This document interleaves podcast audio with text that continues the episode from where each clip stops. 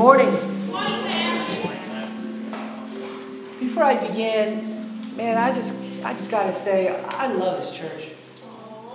I, I love this church. I love what God is doing here at Pillar. And if you're new, I love you. And you may say, that is really weird. Why, why would you say you love me when you don't even know me? And, and here's the truth Jesus loves you. So I love you. And uh, He is the reason why we're here today. Let us jump right into our text today. Our passage is John chapter 19, verses 1 through 16. John chapter 19, verses 1 through 16.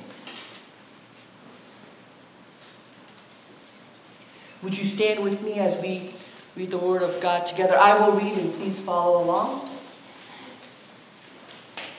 Then Pilate took Jesus and flogged him, and the soldiers twisted together a crown of thorns and put it on his head and arrayed him in a purple robe.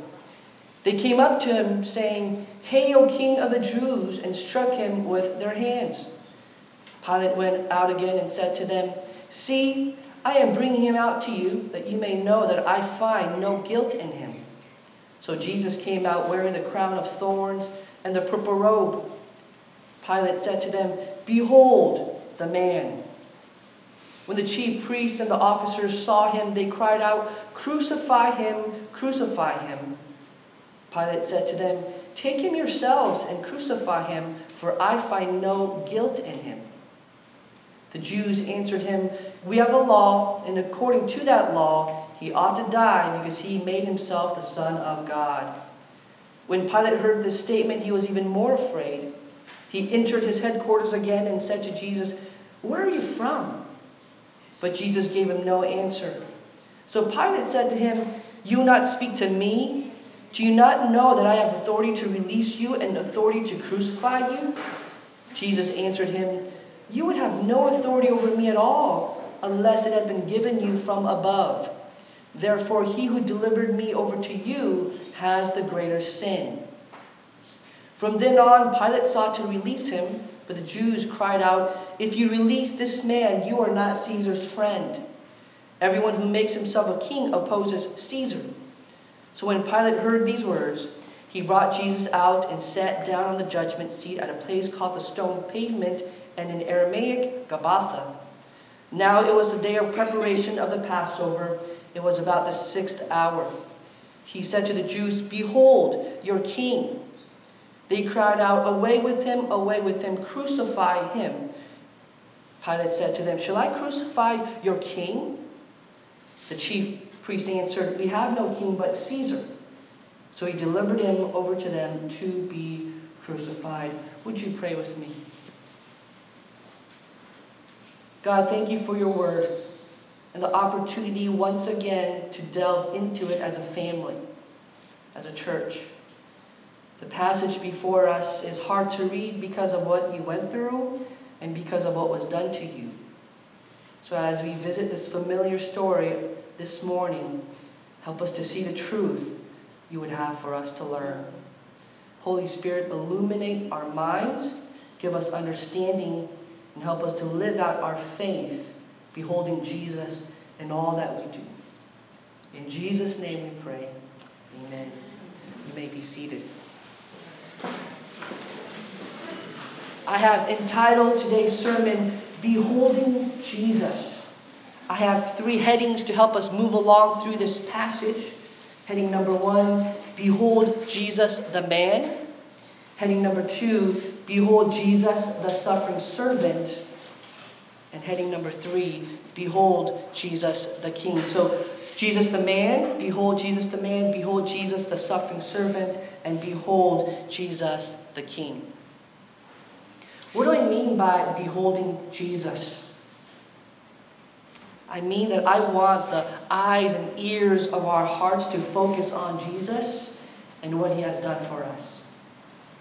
He has lived the life that you and I could not live, died the death that you and I fully deserve. I want us to meditate on that truth. I want us to think deeply about his humanity and that he endured horrible torture for us that as fully man, he felt pain and anguish, And as much as difficult as it is for us to read what was done to our Savior, we will never truly understand what he had to endure that morning. I want us to think deeply about his selflessness, that he came into the world on a rescue mission, his call sign being the suffering servant. I want us to reflect upon his kingship. We are his servants. So when we behold Jesus, we are thinking deeply on the truths of who he is and who we are in him. Because we derive our identity, our very purpose in Jesus. So when we behold Jesus, we're, we're learning, we're growing in our understanding of him, growing in our affection for him.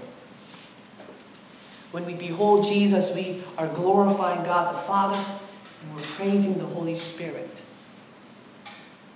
So let us behold Jesus as we get into our passage. Would you look at verses 1 through 5 with me? Then Pilate took Jesus and flogged him. And the soldiers twisted together a crown of thorns and put it on his head and arrayed him in a purple robe. They came up to him saying, Hail, King of the Jews! and struck him with their hands. Pilate went out again and said to them, See, I am bringing him out to you, that you may know that I find no fault in him. So Jesus came out wearing the crown of thorns and the purple robe. Pilate said to them, Behold the man. We find ourselves on a Friday morning, on the sixth day of the week, looking at the Roman governor and his peculiar new prisoner, Jesus. Pilate does not like what is unfolding before his eyes. In fact, he wants no part of it at all. And so in our passage, we observe Pilate desperately trying to get Jesus out of his hands. He wants no part in this whatsoever. And so he brings Jesus in front of his accusers and he says to them, Is this really the man who has caused you so much trouble? I mean, look at this pathetic, frail, and weak man. He's no threat to you, he's helpless. So let us do that. Let us look unto Jesus in this moment. Let us behold Jesus as he stands before the crowd his skin lacerated and bruised, his head soaked, matted with fresh blood, his torso and legs and feet dripping with more blood. Can you see the bloody footprints behind him as he came out from the praetorium? His body is disfigured from the trauma of torture. The Roman government had a three tier system in which they scourged their victims. The most severe of these was administered with a leather thong embedded with pieces of metal, and the victims were tied to a post and scourged until their bodies were laid bare and their entrails were exposed. The idea was to beat them half to death in order to hasten their expiration on the cross. And if that wasn't enough, a crown of thorns was forcefully shoved down onto his head. As blood began to pour down his face, as these thorns pierced his temple. What is the significance of the crown of thorns?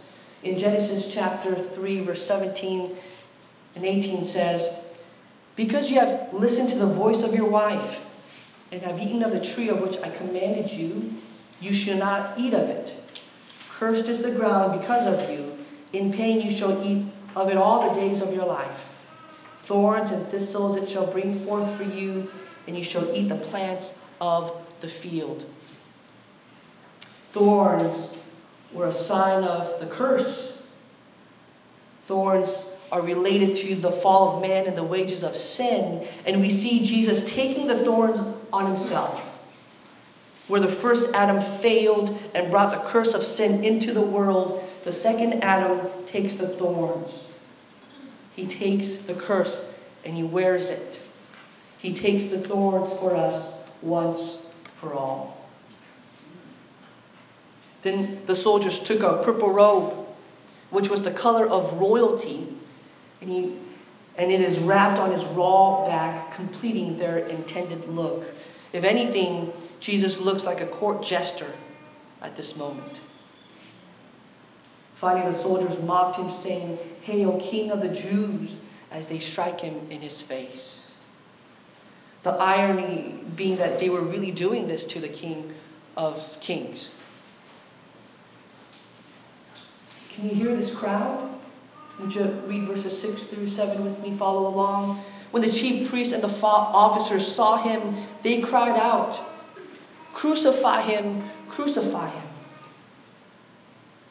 Pilate said to them, Take him yourselves and crucify him, for I find no guilt in him. The Jews answered him, We have a law, and according to that law, he ought to die because he has made himself the Son of God. Pilate's plan was to satisfy and pacify the Jews by punishing Jesus without putting him to death. But the crowd is not satisfied with just this. They want Jesus to be killed and not just to die, but to die on the cross because they believe that he had committed blasphemy.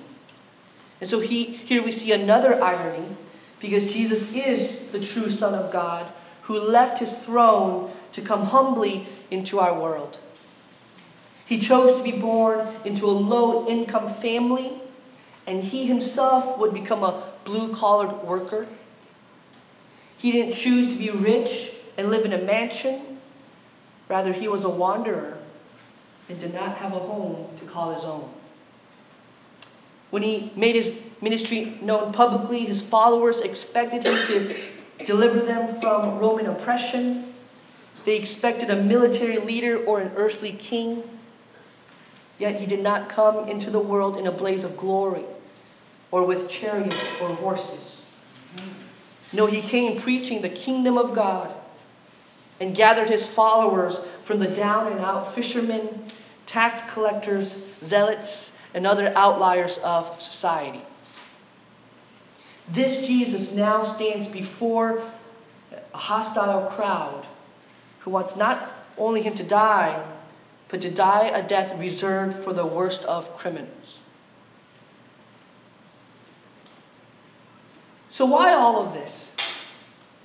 Why all of this? Why is Jesus doing this? Could, couldn't he have come down, just appeared out in thin air, and, and just go straight to the cross to die for our sins? That would have worked, right?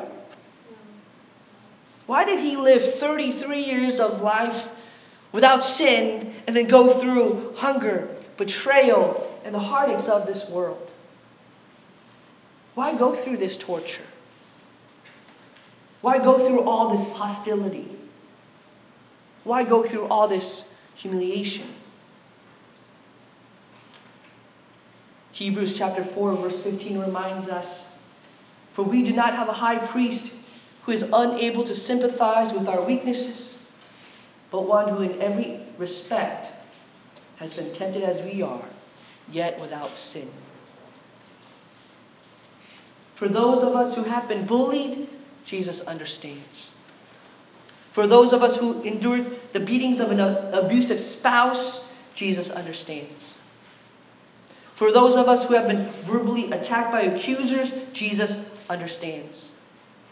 For those who have been betrayed by the closest of friends, Jesus understands. For those who are marginalized and without a voice, Jesus understands. For those who live in poverty, Jesus understands. For those who live with sorrow, Jesus understands. For those who are tempted by power, Jesus understands. For those who are tempted by lust, Jesus understands.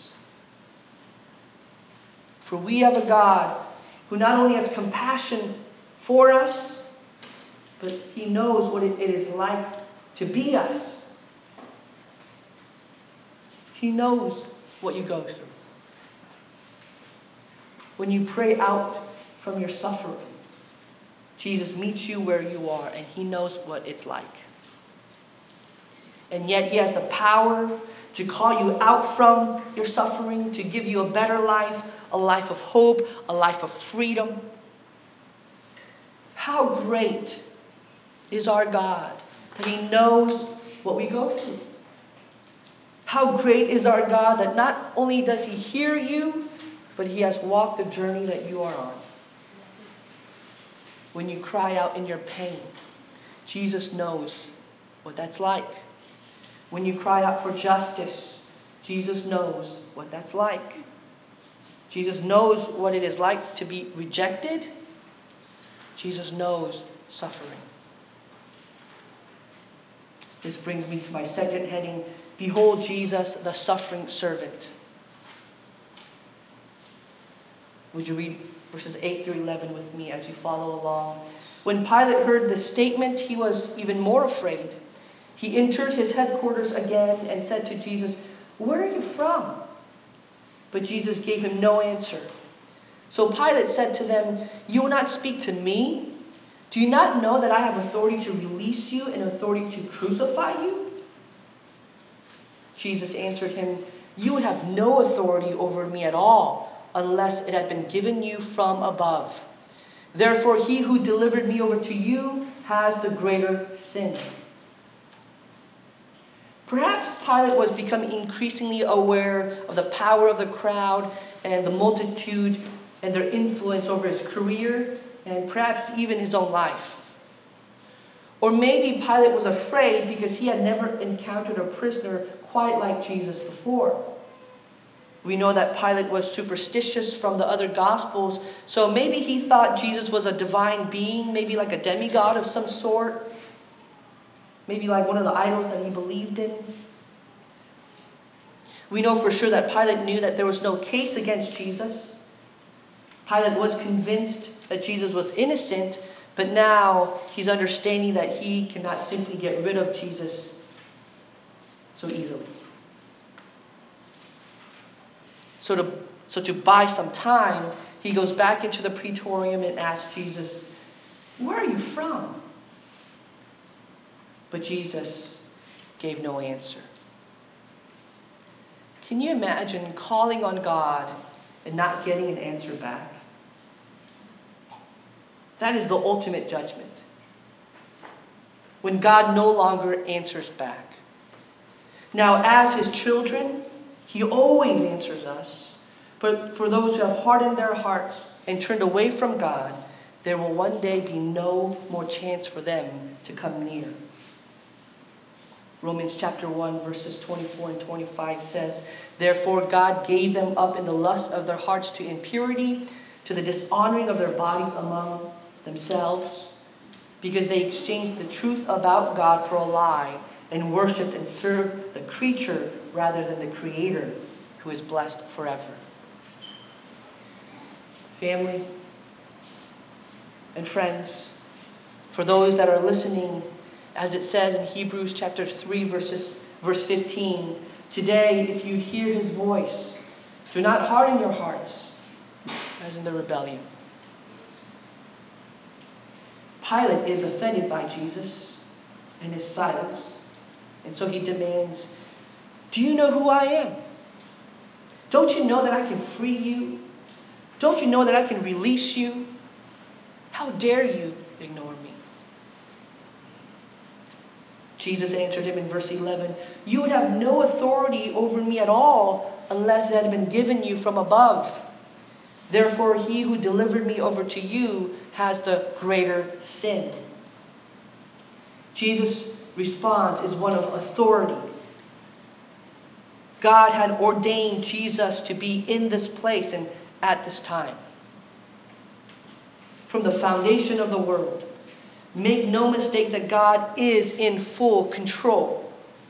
In fact, the suffering that Jesus went through is prophesied in Isaiah chapter 50 to 53. Let's visit there. Isaiah chapter 50, verse 6 I gave my back to those who strike me, and my cheeks to those who pull out the beard. I hid not my face from disgrace and spitting. Isaiah chapter 52, verse 14.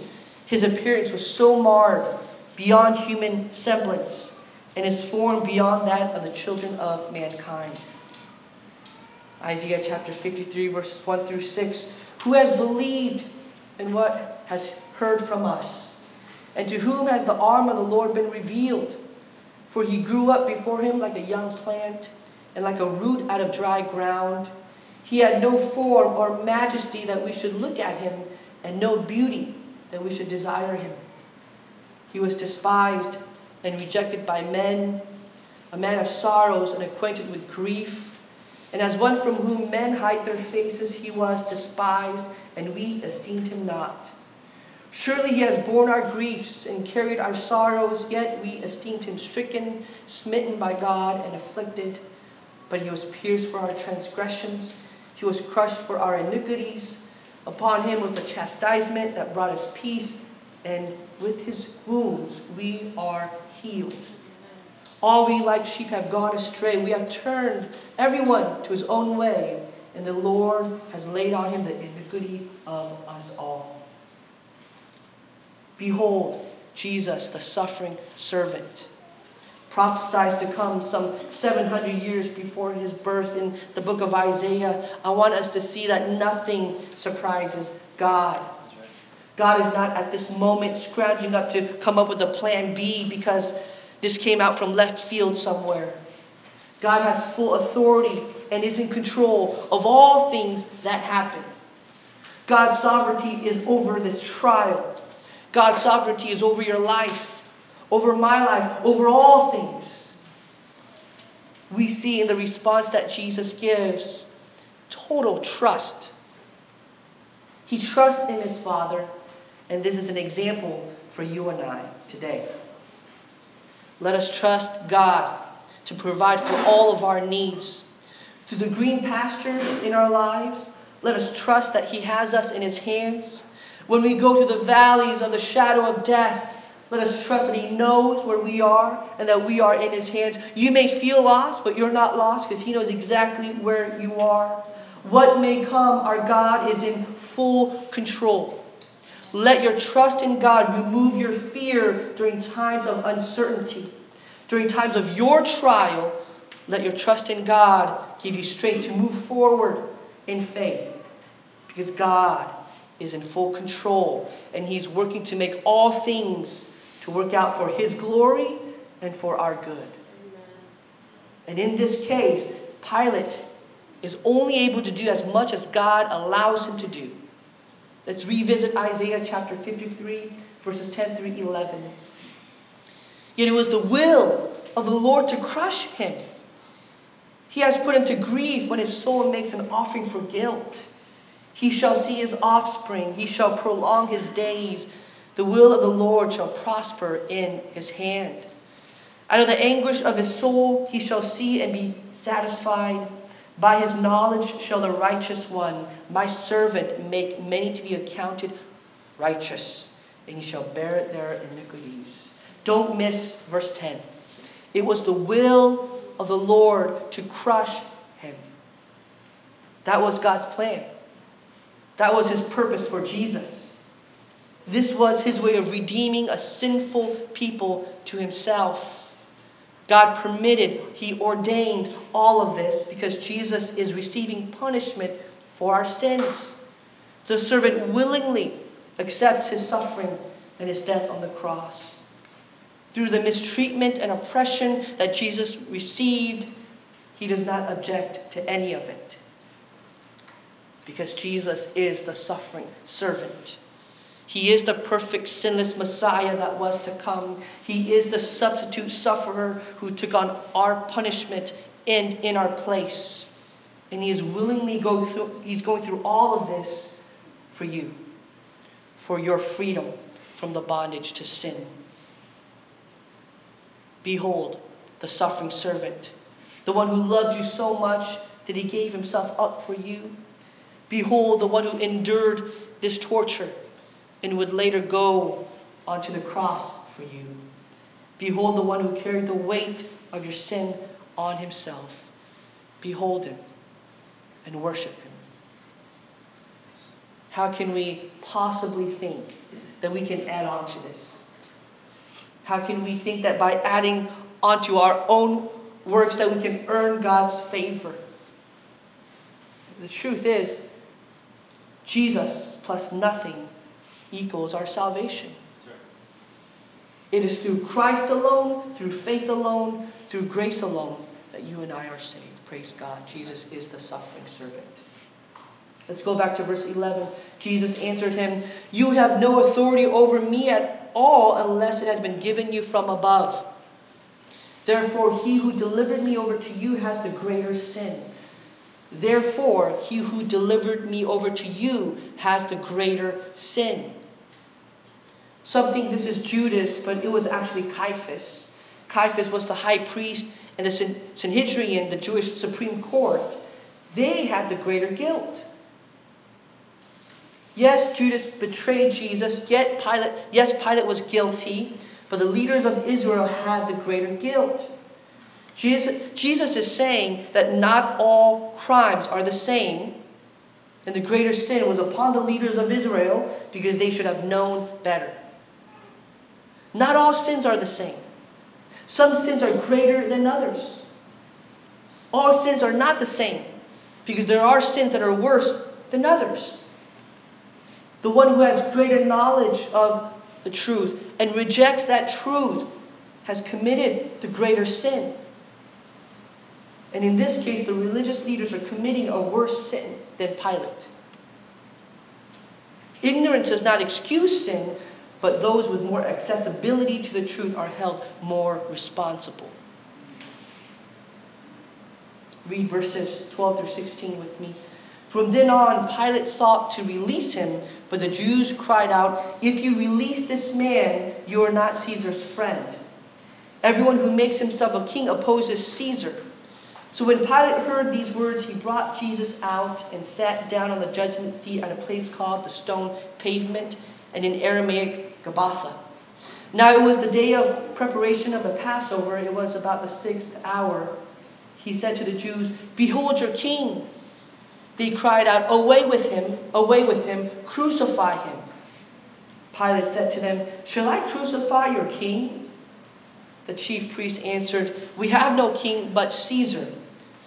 So he delivered him over to them to be crucified. This brings me to my last heading Behold, Jesus, the King. At this point, Pilate has gone to great lengths to release Jesus, but the pressure has become too heavy for him, and he cowers and gives into this mob. Look at verse 12 again. The Jews cried out, If you release this man, you are not Caesar's friend. Everyone who makes himself a king opposes Caesar. You see, the last thing that Pilate wants to do is to get on Caesar's radar. Pilate, as the Roman governor, had the responsibility to maintain order and discipline. And if word got out that he could not do either one of these, it may cost him not only his job, but possibly his very own life. So, in an act of self preservation, he gives in. He gives up to the crowd. So Pilate once again brings Jesus back out. He sits on his seat to render his final judgment. This is an irony. Pilate is sitting in the judgment seat and give it his final verdict to Jesus, the true Jesus, uh, judge of mankind. We are told it is the sixth hour. It is still early in the morning. And before he gives his final decision in what to do with Jesus, he says to the mob, Behold your king. And the response from the crowd is, Crucify him, crucify him. You can hear Pilate's sarcasm in his response Shall I crucify your king? Jesus has been mocked, he has been ridiculed, and now Pilate joins in, and you can hear the sarcasm in his voice as he tells the crowd to behold their king. And what does the chief priest say? We have no king but Caesar. First, they accuse Jesus of blasphemy, and then they commit actual blasphemy. Jesus said he was the Son of God, and it was true, and yet they refuse to believe. And they say, We have no king but Caesar. But they, they do know the true God of Israel. They do know the mighty God of Israel. Can you see the length that they're willing to go to see Jesus killed?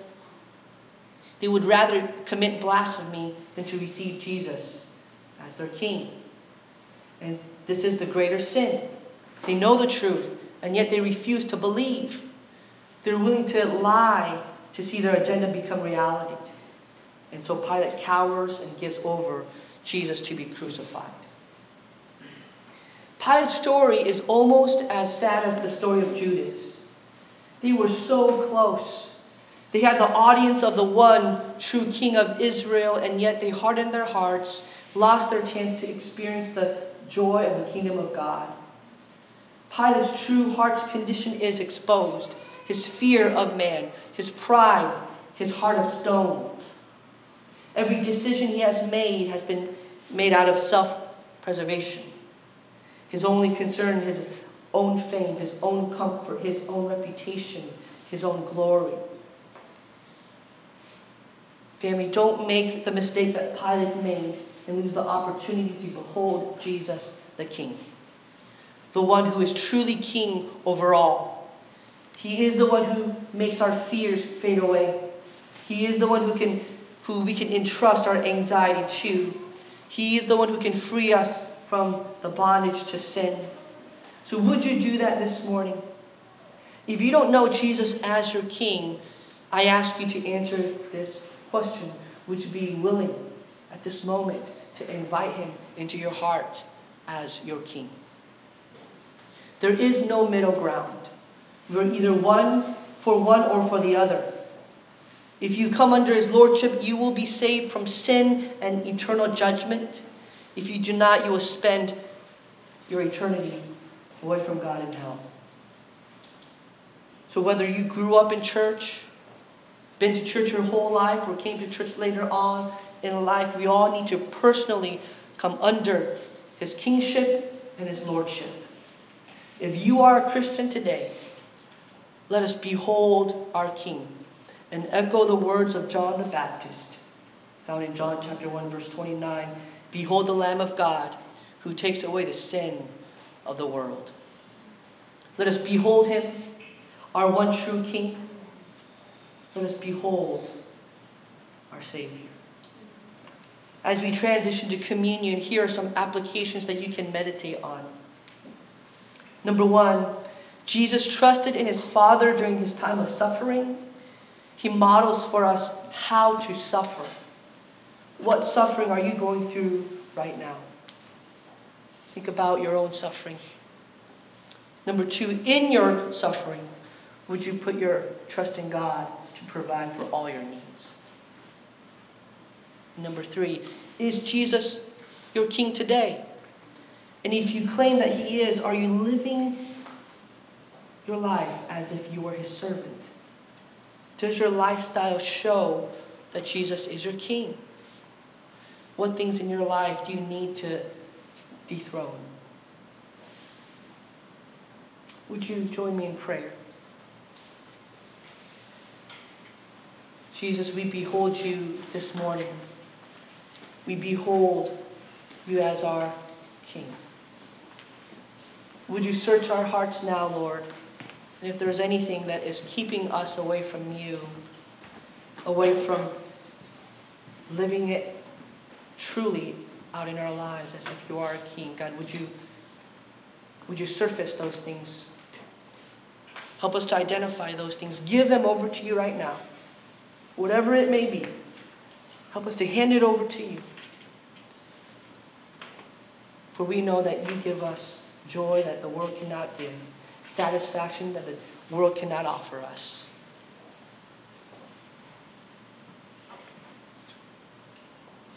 We pray all this in Jesus' name. Amen.